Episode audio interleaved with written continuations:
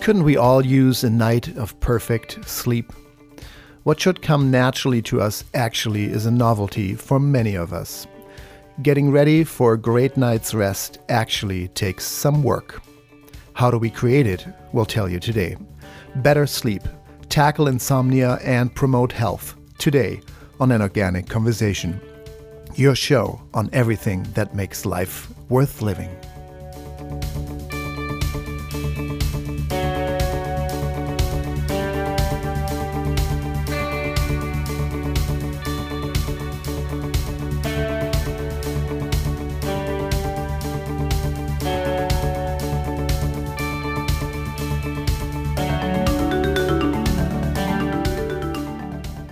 I'm Helge Helberg. And I'm Sitarani Palomar. Insomnia, or at least a constant lack of appropriate rest, has become the norm for many of us. We go to bed tired, but can't sink into a deep, rejuvenating place from which we awake happily and full of energy. What's going wrong? We're with an expert today who will hopefully put us to sleep. Well, after the show, that is.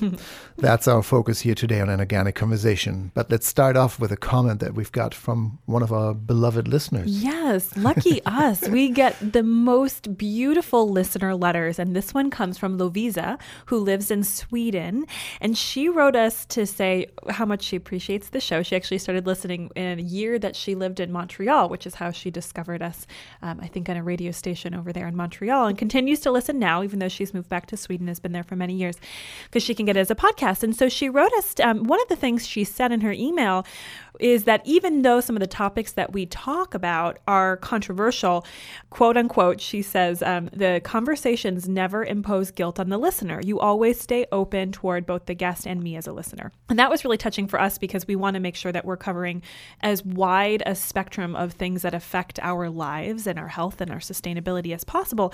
And she has a suggestion, which I think is a very good one. And it is a controversial one. She was at a conference called M O T twenty fifteen. I guess M O T is the Swedish word for food. Helga, is that right? Am I saying it right? Sure. M O T, M O T twenty fifteen. Anyway, so one of the keynote speakers was talking about antibiotics and the concern with the rampant use of antibiotics in our healthcare system and also in our food system. She was saying over in Sweden, this is what she learned from this conference she went to, that fourteen percent of the antibiotics are given to animals, but only those who are sick, and eighty-six percent are given to humans, not just the sick ones, but also people who are trying to prevent infection. But in the U S, seventy percent of the antibiotics are given to healthy animals preventatively. six percent are given to the sick ones, and nine percent are given to sick humans. And just went on and on to talk about the other things that she learned in terms of what's happening as a result of this use of antibiotics, and encouraged us to cover this in an episode. And I absolutely think we should. Yeah, and how timely. The state of California, just like three weeks ago, approved, and Governor Jerry Brown signed it into law, S B twenty-seven, and it actually will curb exactly that. It will curb the overuse of antibiotics in livestock in California. seventy percent, maybe even seventy-five percent, are given prophylactically to animals, because the confinement of animals is so extreme that they would get sick if not, mm-hmm. and also to promote growth, which antibiotics do. So this has created an antibiotic resistance and some superbugs. And it's actually interesting. Governor Brown was quoted saying, "The science is clear that the overuse of antibiotics in livestock has contributed to the spread of antibiotic resistance." So antibiotics are critical for us to save lives, or for animals to save lives. But of course, if you do it prophylactically on that amount, seventy-five percent of all antibiotics just used as a tool, not really to cure or heal the animal or anything, any disease, that is really setting us up for antibiotic resistance, then antibiotics that don't work on us anymore in the hospitals. And we've seen that all throughout the last almost two decades at this point. So it's a big enough problem to now this bill is in place in California as the first leading state, a big agricultural state, of course, hopefully setting the tone, and whatever that means for the livestock confinement or the methods how we hold livestock will kind of need to follow suit, which is wonderful. There's a positive ripple effect on, well, then we need to look at our management practices. So, I think it'll yeah, be a good should. episode. Absolutely. So, Lovisa, thank you f- so much for suggesting this, and also just thinking for, just thank you for writing us and telling us that you appreciate the show. We really we do this because we get such wonderful feedback from our listeners. It's a real it's a real gift to us. So, thank you for listening to our conversation. Yeah, hey Dora. And we love to hear from you. If you have comments or questions, please send those to us either through contact at organic media network dot com or always Facebook. We read all your comments and questions and inquiries there. That's facebook.com forward slash an organic conversation. And our topic in this hour is better sleep, tackle insomnia, and promote health. But first, as always, here is our tip from the world of health and beauty, Sitarani Palomar and her holistic bite.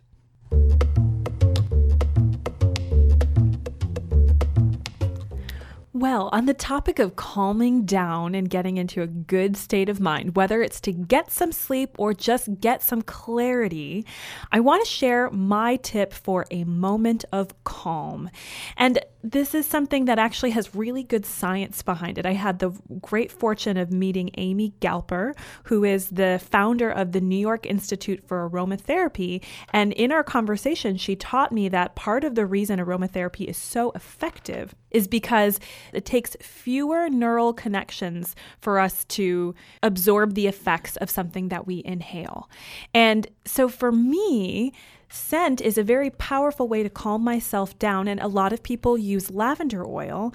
What I love is eucalyptus oil. This is my favorite because it reminds me of this spa that I love. They have a eucalyptus sauna, and whenever I smell eucalyptus, I feel like I'm back into this very peaceful, relaxed state. My whole body really releases the tension, and that is what aromatherapy is actually doing. There's a great article that I wrote on aromatherapy. You can find it on Mind Body Green. And and one of the things that I do in order to bring this into my life is I carry a bottle of eucalyptus oil in my handbag. That way, if I'm on the bus and it's loud, or I'm running late, or I'm stressed or overwhelmed, or I get home and I just need a gateway to help me begin my relaxation after a long day, I open up this bottle of eucalyptus oil, I breathe deeply, and my shoulders and my chest just drop, and I feel much more expansive, and I feel more present. So I recommend to you, whether you do this before you go to bed or you do this throughout your busy day, find a scent, something that may be connected to a memory for you that um, helps to bring you into a more peaceful, relaxed place, and uh, let us know what that thing is for you. Thank you, Sita. Yeah. Oh, apropos, I, I wonder, I'm still on the fence if we should make this show so slow and lovely that people actually fall asleep listening to it. It would be mm. nice to actually make it a kind of a lullaby. That is our topic, however this will turn out. Better sleep, tackle insomnia, and promote health. That and more when we come back right after the break. And Sita is handing around, what is this? This is eucalyptus. The eucalyptus oil. Okay, we might come back, we might not.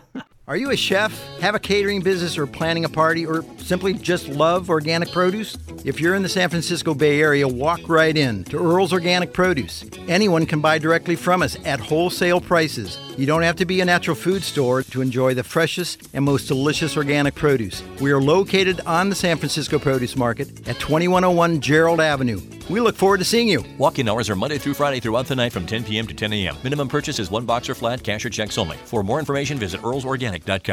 Frey Vineyards is America's first organic winery, family owned and operated since nineteen eighty. Dedicated to the highest levels of organic and biodynamic farming, Frey never adds synthetic sulfites or other preservatives to their wines. Frey organic and biodynamic wines include delicious Cabernet Sauvignon, Zinfandel, Syrah, Chardonnay, and Sauvignon Blanc. Frey Vineyards Mendocino County award-winning wines without added sulfites. Available at grocery stores and online at frey wine dot com. That's F R E Y W I N E dot com. And we're back here to An Organic Conversation. I'm Helge Helberg. And I'm Sitarani Palomar. Right awake I am. Our topic in this hour is better sleep, tackle insomnia, and promote health. And we are so excited to be speaking with a sleep expert who will tell us what the different stages of sleep really are and how we get to the one we really want. With us now is Doctor Tracey Marks, a psychiatrist out of Atlanta, Georgia, and really keen on our sleep patterns and what insomnia is all about. Tracey Marks, Doctor Marks, are you with us? I am here. Thank you for having me on. Welcome to the show. Great to have you. Thanks for making the time. So let's start with the most obvious question, which is how much sleep do we actually need? Or is this an entirely individual question? It is not entirely individual. There's some variability, obviously, because everyone's body is different. But it's been determined that the average amount of sleep that people need, about five years ago, it was seven to nine hours.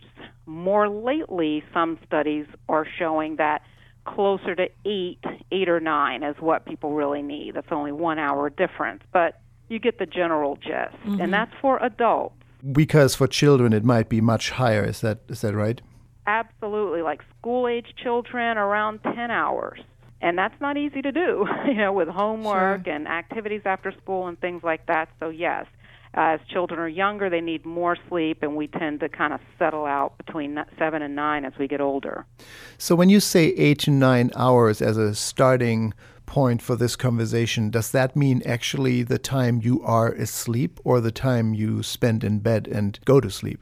Oh, that's a great question. That is the amount of time you are at out like a light, you're unconscious. Mm. Because, and I say that's an interesting question, because when they do studies to measure effectiveness of sleeping medications and things like that, one of the ways they measure is total time in bed as a denominator, and on top would be the time that you are actually sleeping, and then they, they come up with this fraction. It's this whole equation. But many people will spend ten hours in bed and only sleep six, say. Mm-hmm. Yeah, or, or they take two hours to actually fall asleep, which doesn't count, obviously, now as sleep time. So if you go to bed at eleven and get up at seven and you spend two hours falling asleep, you only got, you know, five, six hours of sleep. That's right. Before we dive into that further, I want to paddle back, so to say, and you as a psychiatrist, why is this topic of of sleep and insomnia so important to you that that is be, has become one of your expertises? Because it's it's one of those fundamental body processes that's required to live, just like eating food. And when I see people, I will often see many people who they've shaved off Sleep sleep ends up being one of those expendable things, unfortunately. We don't see it as, as need, as important as it really is. And when you have someone who is chronically sleep deprived, so they're getting even, let's say, two hours less than they should every night, cumulatively, it starts to affect your thinking. Mm-hmm. You're not as sharp. People get depressed. They can get very irritable and snappy. So it really, as a psychiatrist, what I see is the mental and emotional effects of not sleeping enough. That's so fascinating, because really I, I would say at an eight or nine hour deep restful sleep goal, from, you know, my environment, the people I know, me personally, my friends, family, there's no one who comes even close to that. Well, that's Ma- basically maybe, the perfect segue for the next question, which is talking about us as a society. Yeah, really, if you if we look at, I mean, you and your practice and in, in our personal experiences, nine hours of restful sleep every night is unheard of in a way. I mean, I, I don't know anyone who, who reaches that, who makes time for that, who has nine hours of restful sleep every night. So in a way, are we a, a completely sleep-deprived society? When you look at statistics about people who are uh, sleep-deprived and whatnot, kind of a standard number that's thrown around is about a third of the people suffer from insomnia. That's, that's millions of people, considering mm-hmm. how many people there are. But even the people who don't identify themselves as having a sleeping problem, you've got a whole lot of people who sleep six, five hours and say, I'm getting by, and don't feel like they really have a sleeping problem. And I think it's because we promote working very hard, getting the work done, just sleep less to take care of whatever you need to take care of. What I end up seeing on my end is people who, and this is a whole nother topic, but who, who will come in and they aren't, it's not working the way they want. Maybe they can't, they can't concentrate. So they'll say they need help focusing. So they'll want to take Adderall. And then you end up in this pattern of just doing whatever it takes to push yourself further than your body really wants to go. And so I think people can manage for a number of years just kind of sleeping less than they need to sleep, but getting by somehow, whether it's because of pills uh, or, or or or they just they just have the reserves because of their age to be able to somehow manage. Well, I think that something that I heard in what you were saying that I found really interesting is the number of people who believe they're getting by with five or six hours. And you said, as an example, that's two or even three or more hours below what is the optimal number of hours you should be getting. But people, I know a lot of people who do, they get six hours solid every night and they feel like they're getting really good sleep. Part of it might be that people don't even know what a healthy sleep cycle is supposed to look like. Right, or how they're supposed to feel with a healthy sleep cycle, because you're not going to know unless you're able to compare. Right. So if you've gone most, if you've gone years sleeping five or six hours, you don't, you're not going to know how much differently you perform with seven or eight hours of sleep. You're not going to know until you test it. Well, what does a healthy sleep cycle look like? We need a certain amount of deep, restful sleep. So there's basically three main sleep stages. There's stages one and two, which are lighter phases of sleep. Actually, there's four phases. One and two, which are lighter phases of sleep. Then we go into, we kind of descend into this deeper stage of sleep, which is now called stage three. It used to be called three and four. And it's during this deep phase of sleep that we get memory consolidation and things. So we kind of It's like we take all of the, the data that we had, that we absorbed during the day, and put it all together to be able to use it for the next day. And then we also have the fourth stage would be rapid eye movement sleep, and that's when we dream. So a normal sleep cycle would be to go through all of those phases a few times during the night. And then as the night progresses, You you spend less time in deep sleep, and it keeps getting lighter and lighter until you finally wake up. And optimally waking up without an alarm, I suppose. Waking up because yes. You're rested. That's right. When you talk about a society that is basically at large, at least sleep deprived, doesn't sleep affect happiness? Uh, just what came to mind was the staggering increase of antidepressants in this country, even in childhood age at this point. Would you say there could be a linkage between the lack of sleep at large and our mental state and mental happiness? Oh, absolutely, yeah. So we know that there's a connection between chronic sleep deprivation and depression. So not everyone dep- not everyone who's depressed is because they're not sleeping well, but it can be the other way around, that not sleeping well consistently can lead to depression. And when I keep emphasizing chronic or, or consistent, because we're not talking about a bad night here and there. We're talking about more nights than not during the week of not sleeping well, either because you have broken sleep or you don't sleep enough hours, and then more weeks than not during the month. So essentially, the majority of the time, you don't sleep well. And when we, you know, how often do we hear people say, I don't dream? Since that is part of the four parts of, of deep, restful sleep, could that also be an indicator, if, if I hear this correctly, that if you don't get enough sleep or you don't go often enough through the cycles, that you actually never hit RAM, that you never hit rapid eye movement, and with that you actually never dream? That's why you don't remember, because you actually don't dream? Because I always say, well, well, everyone dreams every night, but that might not be true. You're right. And I used to say that, too. That's funny you say that. Uh, someone would say, well, I don't dream. I'm like, yeah, you do. You just don't remember. Mm-hmm. But there are people who have serious sleep disorders, and they get a, a sleep study, and it shows that they have very little R E M. Not zero, but very little. So, yeah, but that's not the typical. Most times, if you feel like, I didn't have a dream last night, you probably did, you just didn't remember. remember it. Hmm. Yeah.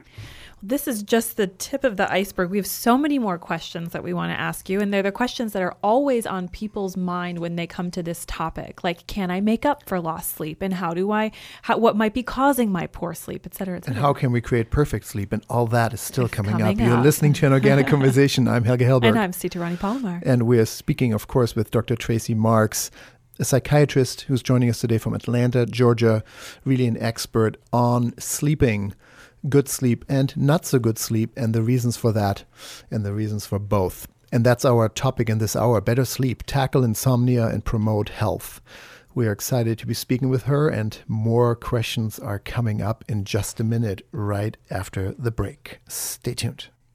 Are you interested in making healthy food your profession? Bauman College is a leader in the field of holistic nutrition and culinary arts. Their professional training programs prepare individuals for successful careers as nutrition consultants and natural chefs. Study at one of four locations in California and Colorado, or learn from home in a self-paced mentor distance learning program. Find out more about their classes on holistic nutrition and culinary arts at bauman college dot org. That's B A U M A N college dot org. Produce is ever-changing, seasons coming and going. At Earl's Organic, we have been sourcing solely organic produce for over twenty years. Since nineteen eighty-eight, Earl's Organic Produce has been establishing strong relationships with growers and developing a deep understanding of the seasons, so you can offer the most delicious organic produce to your customers, staff, and clients year-round. For organic produce, visit Earl's Organic Produce at earls organic dot com. That's earls organic dot com. And we are back here to An Organic Conversation. I'm Helge Helberg. And I'm Sitarani Palomar. Our topic in this hour is Better Sleep, Tackle Insomnia, and Promote Health, with an expert on this topic who is guiding us through all the different stages of sleep, Doctor Tracey Marks, a psychiatrist joining us from Atlanta, Georgia. Doctor Marks, you have a podcast. I just want to give you a big shout out. That's Marks Psychiatry dot com, your website, and your podcast is Beyond Burnout. What do you cover in, in that podcast? Oh, thanks for the shout out. I cover a lot of different topics, actually. So the main focus of it is helping working moms, though it can help other people, but kind of manage all the things that they need to do and feel better about doing it, with better health, better sleep, better mentality, everything, because you can't just not work. You can't just not be busy. So how do you manage all that? So I talk about diet and clean eating. I talk about my latest obsession is essential oils.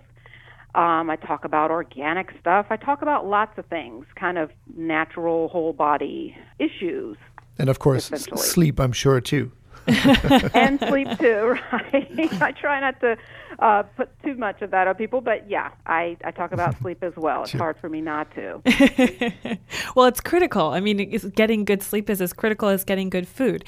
So one thing I want to ask you before we start talking about some of the common causes for poor sleep is this idea of, can you make up for lost sleep? I've heard some people say, yes, just get in extra naps and eventually you'll recover some hours. I've heard other people say it's not possible. You will never make up for lost sleep. Can you answer that question for us, and then also just cover a little bit about the role naps can play in this whole cycle?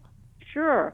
So the short answer is you can't really make up for lost sleep. What I mean by that is you can catch up a little with regards to, say, refreshing yourself so that you can think better, you feel sharper. But let's just say you are sleeping five hours a night and your body is really set to sleep uh, seven hours a night. Well, in a five-hour week, you've lost two hours five nights for five nights. That's ten hours of lost sleep.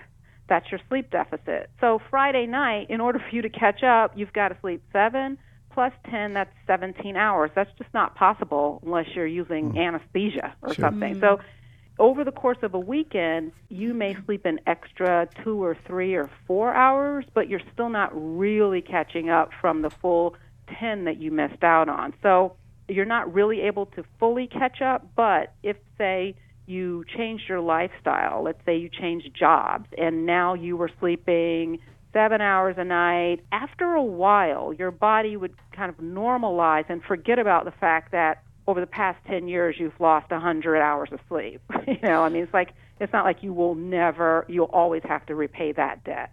Well, what are the most common causes of poor sleep? Of course, the stress comes to mind. I'm not sure if that's number one.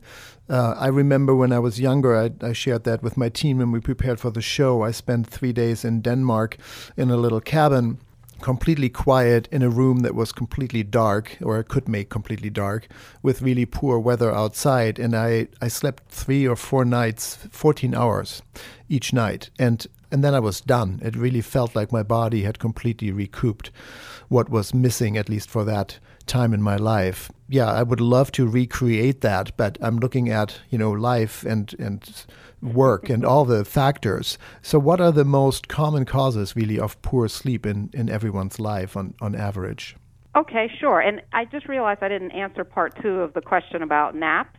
And, and the key here is power naps. You've probably heard that term. So a power nap would be twenty minutes or under versus, say, a one to two hour nap. A one to two hour nap, the problem with that is twofold. One, it could end up making you wake up during a, a phase of deep sleep. You could wake up at the wrong time, so to speak, and then you feel worse. And you may have experienced that. You wake up mm-hmm. feeling like, oh, I'm, I'm more tired than when I fell asleep. And that's probably because you're waking up during a very deep phase of sleep, and now you're too tired. Sure. So studies have shown that shorter naps, like twenty minutes, can be just enough to refresh you and give you a boost in mental productivity.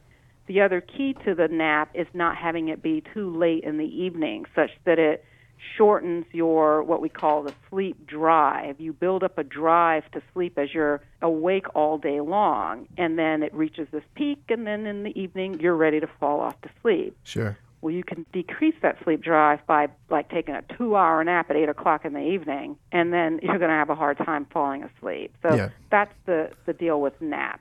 So really offsetting your cycle. When we come to the daily, you know, like, is it caffeine? Is it stress? What what have you seen, if you can just name, you know, the two, three, four main factors that you see in everyone's life that will not create good sleep? So a couple of big ones are having too many things on your plate, uh, having too heavy of an agenda. So you go to work, you come home, and you see coming home as a break, like a short break from work, as opposed to I'm done for the evening. So you eat, maybe take care of the kids, whatever, and then pick back up again with emails and other work, say starting at eight o'clock. So now you've got this evening shift of work. It's hard to settle down and slow down and fall asleep a few hours, uh, or after you've done that for a few hours.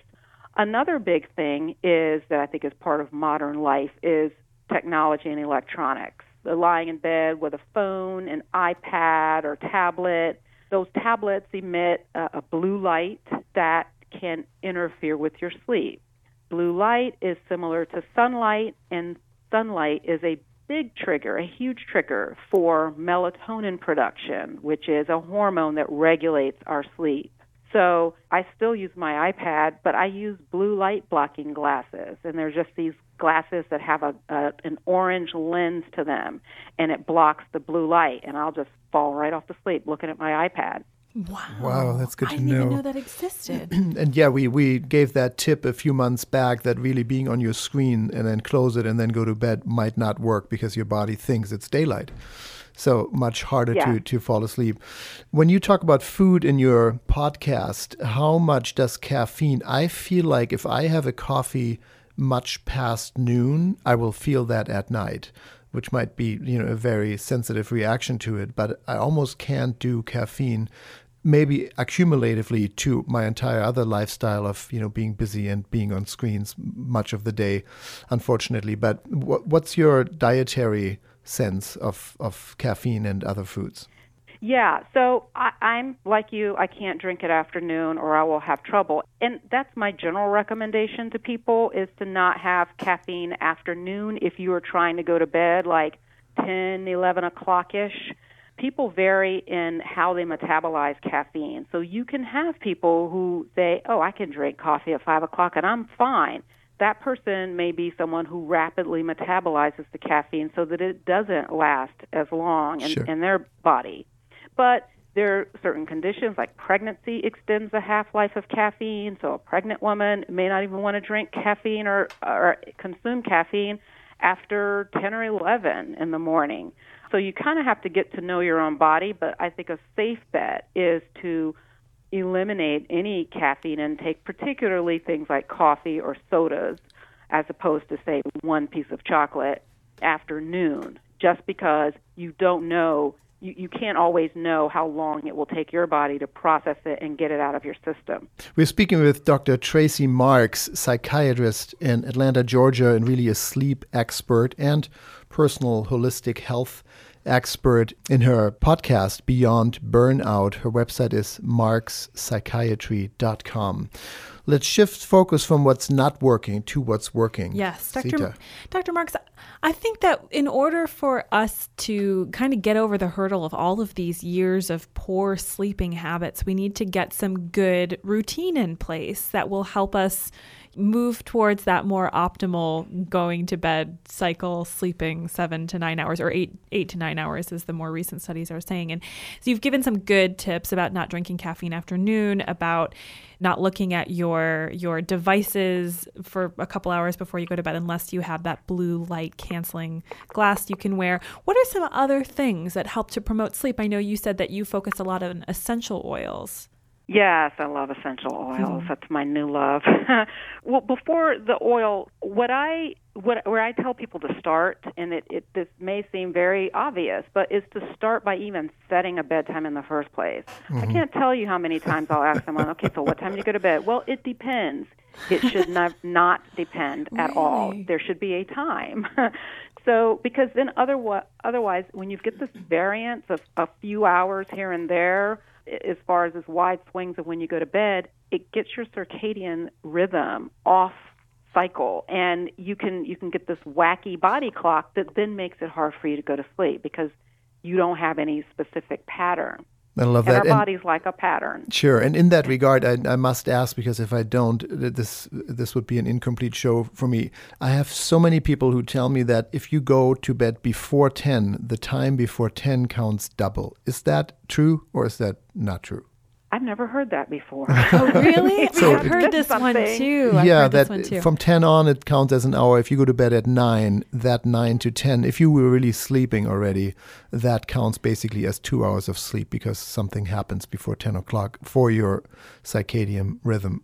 No, I don't think, I don't know about that because, um, yeah, we all have this body clock, but you know, you've got night owls and you've, you've got people who are morning people. And right. part of that variance is in your body clock. And when your body clock not only tells you or governs when you go to sleep, when you wake up, but it governs when you're most alert and when you're most tired and when you have your lull.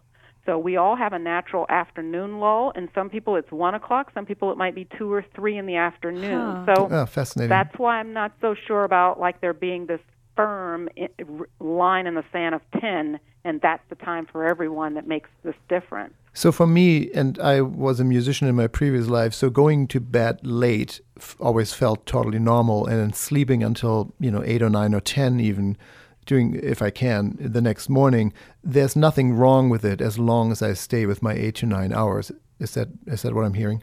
That's right. The only thing that makes that wrong is that if you have a job where you've got to be there at, at eight a.m. Yeah, that that's feels wrong, that totally wrong.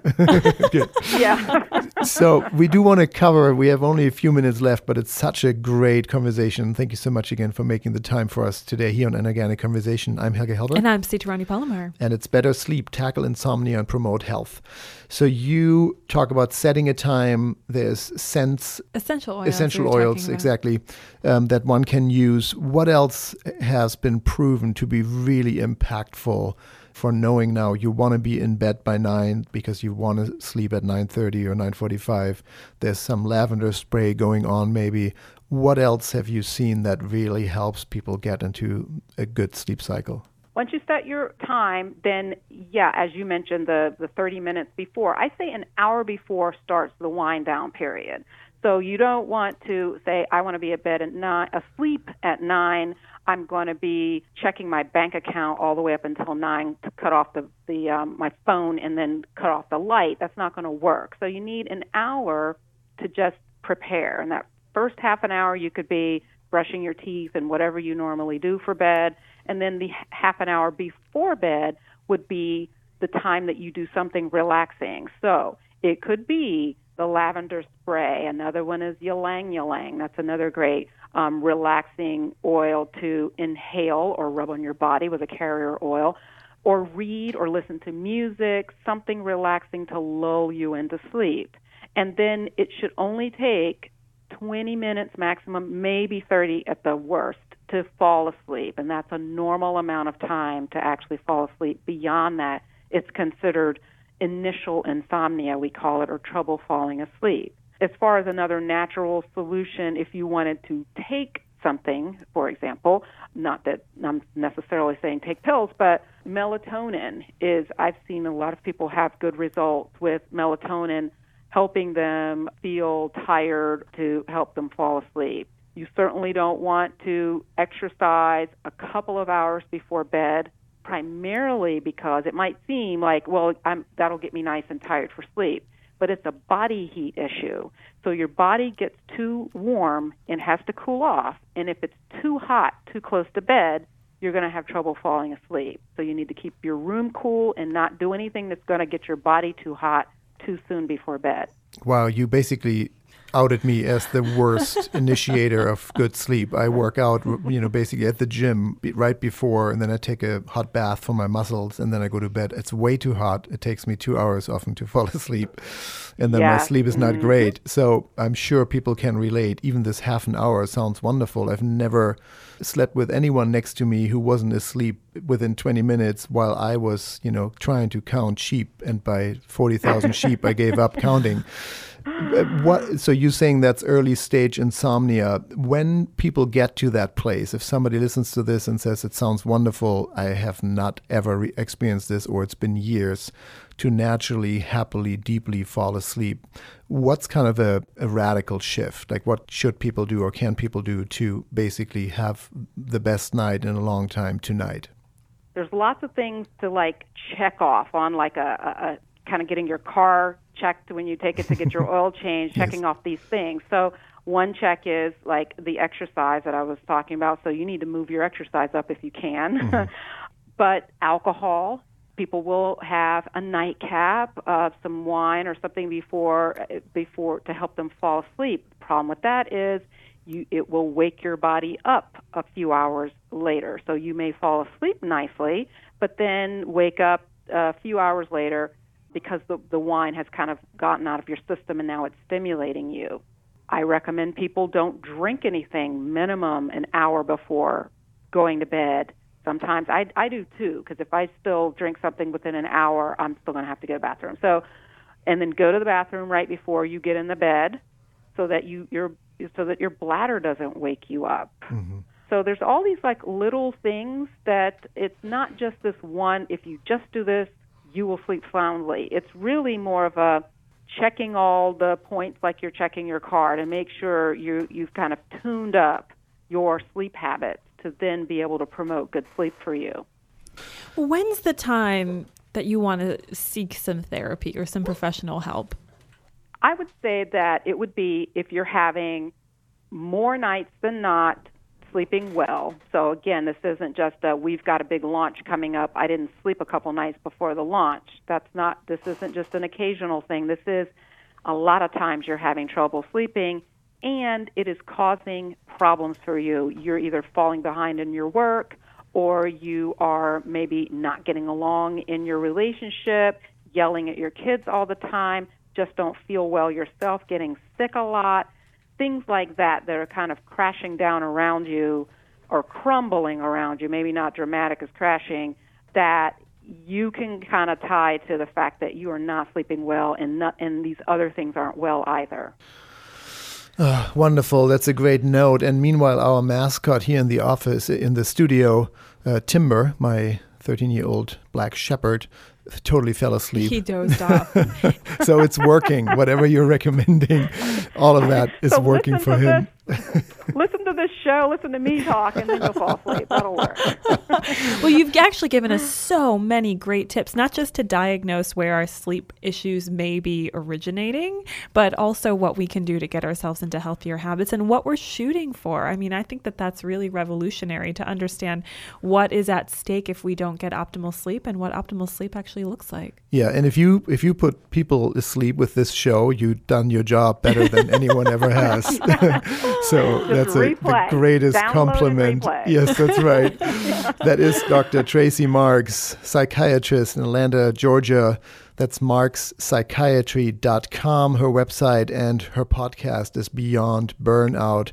Check it out.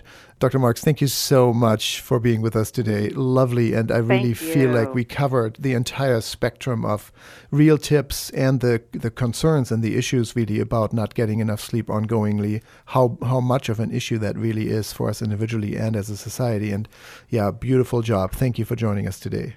You're so welcome. You guys take care. Thank you. You too. You too. Take care. Bye. Yes, better sleep, tackle insomnia, and promote health, our topic in this episode. Really so much ground that we were able to cover with her. Food always sneaks into these topics, doesn't it? Food always sneaks into this show. food, food sneaks into our lives because we all do eat several times a day. And what you eat and how you eat it and when you eat it. And will, why it's good for you. And will influence your sleep cycle, as we just learned oh. in part. And in that regard, here is the update from the produce doc. What is happening this week? Here's what's in season.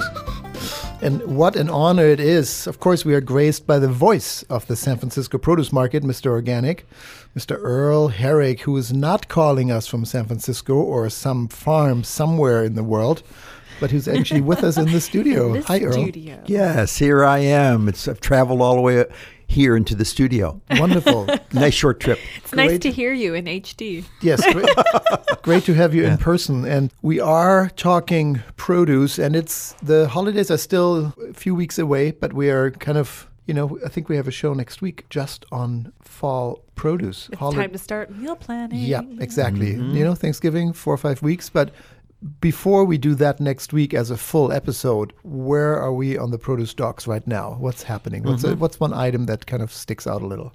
Well, you know, in, in, in California, we're we're insulated from a lot of the different weather that, that happens all over the country. So it hasn't changed a whole lot, but we are starting to f- see that change. And, and the obvious one that we're going to focus on today is greens.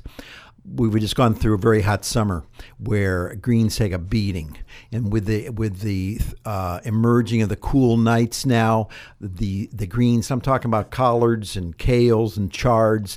You know, they with that little cool evening, it it crisps it up. It it it it allows the the these greens to get a, a hit of sugar to them, and and without that heat, they they are a bit t- more tender. So this is really a great time to enjoy them. Very similar to the conversation we had, I think, in spring and, and probably April. The two shoulders of the season uh, allow the, this product to benefit from the cooler transitional nights. And interestingly, as you say, it's it's kind of a year-round, given the growing climate here in California, at least oh, yeah. a year-round crop, but it's definitely associated with the cooler fall, winter. Like it is the classic winter vegetable, maybe in the absence of the other lettuces, because the mm-hmm. soft lettuces throughout the summer kind of dwarf those hardier greens. That's all that's left, though, in, in a way, right? The soft lettuces are done. Yes, yeah, p- pretty much. Well, but also, th- this adds perfectly. I mean, you think of the cooler weather, you think of soups and, you, and putting oh, greens great. in soups sure.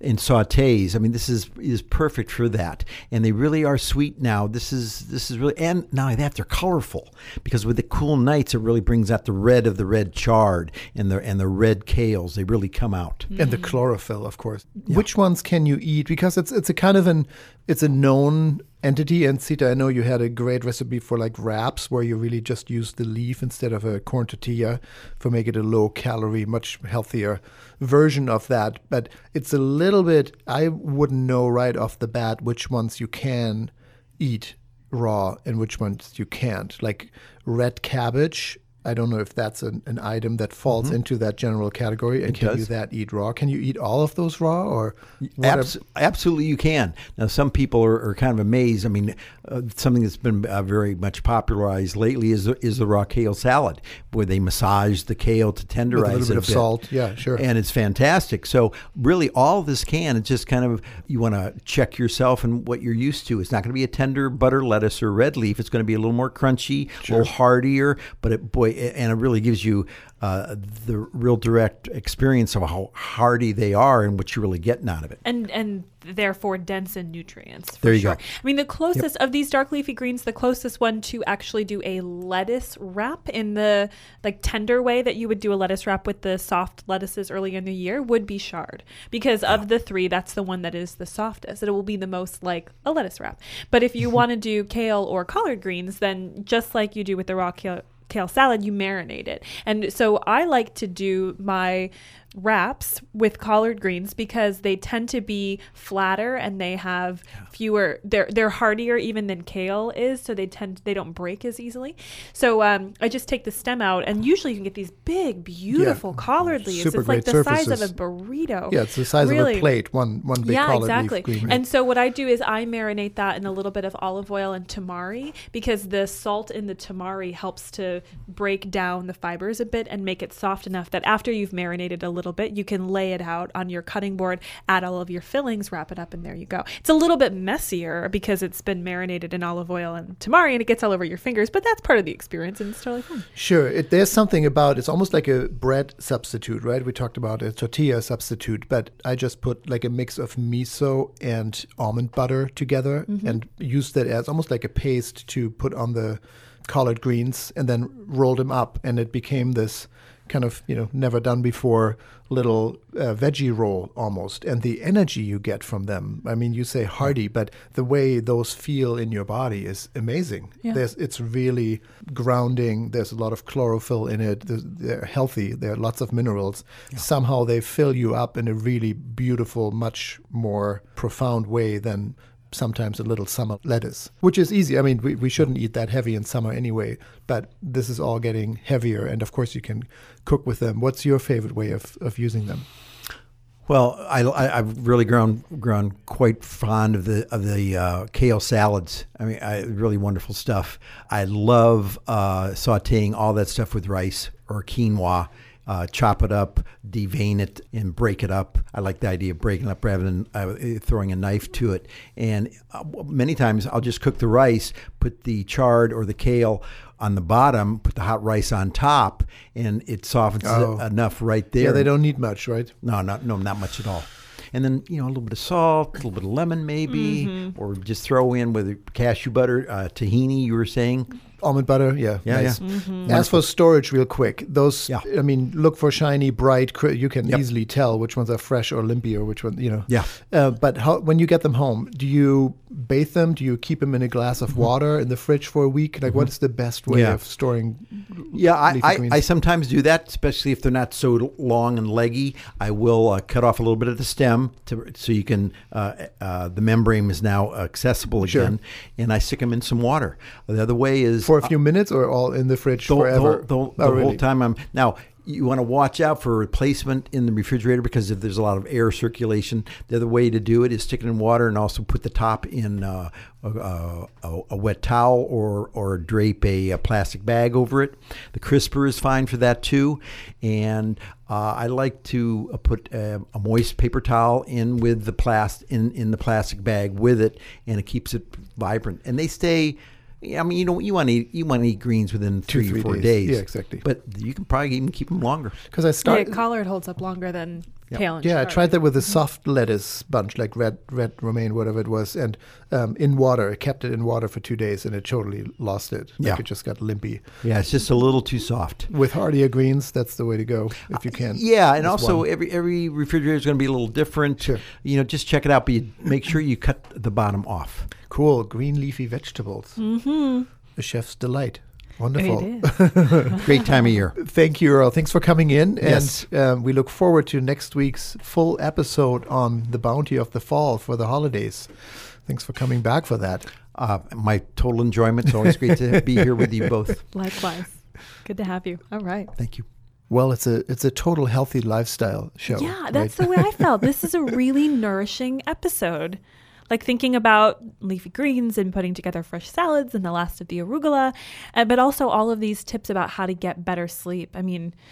And how it's all, in, of course, it's all interconnected. Like not being on the screen two hours before, some aromatherapy, which you are a great fan of. Well, too, and I, I actually, and I suppose I kind of intended to do the aromatherapy holistic bite with this episode because it just fit thematically, even though I was talking about de-stressing. No, but you knew intuitively. No, I had, oh, you know those things. Anyway, my point is, I, I had said that aromatherapy is one of the fastest ways to reach your brain and have an effect. And that's because it only takes two synapses to get to the emotional center of the brain via aroma, whereas in other cases, it takes eight. So it actually is the most direct path pathway to the emotional center of your brain, and it will calm you down, which is why this idea of lavender or ylang ylang, for me, I, I don't know why it's eucalyptus, it might be something different for you, but why using that at night as a gateway to get yourself to relax is effective. You know, one of the things that Doctor Marks had recommended is putting some of the oils on your body with a carrier oil. I actually have spoken with another aromatherapist who says sometimes because aromatherapy is so potent, it may wake you up, kind of the way she was saying alcohol will wake you up once it burns out of your system a couple hours later. So the tip that I use is I put a couple of drops of an essential oil on a tissue and then slide that tissue under my pillowcase. So that way I'm inhaling the aroma. And like we said, most direct pathway to the emotional center of your brain, calms you down, but it doesn't wake you up in the middle of the night because it's not on your body and penetrating through your system. Love that. And I'm I'm all about intention. So I was just thinking, how can I make sleep not the last thing of the day that just happens to to happen, as she said, but really setting a, a time and an intention and a clock and making, like getting excited about sleeping, yeah. which you shouldn't get too excited, obviously, but making it is something special, something you look forward to. And maybe, you know, writing writing down a wish or an intention and putting that under your pillow, like however you can make it special so that that's not just some, something that you must do, but that you look forward to. So, yeah. I'm looking forward to trying these things out Me tonight. Me too. Let's just wrap up the show and go um, home go to and bed. Sleep. Okay. That's An Organic Conversation. I'm Helge Helberg. And I'm Sitarani Palomar. Sleep well. We'll see, see you soon.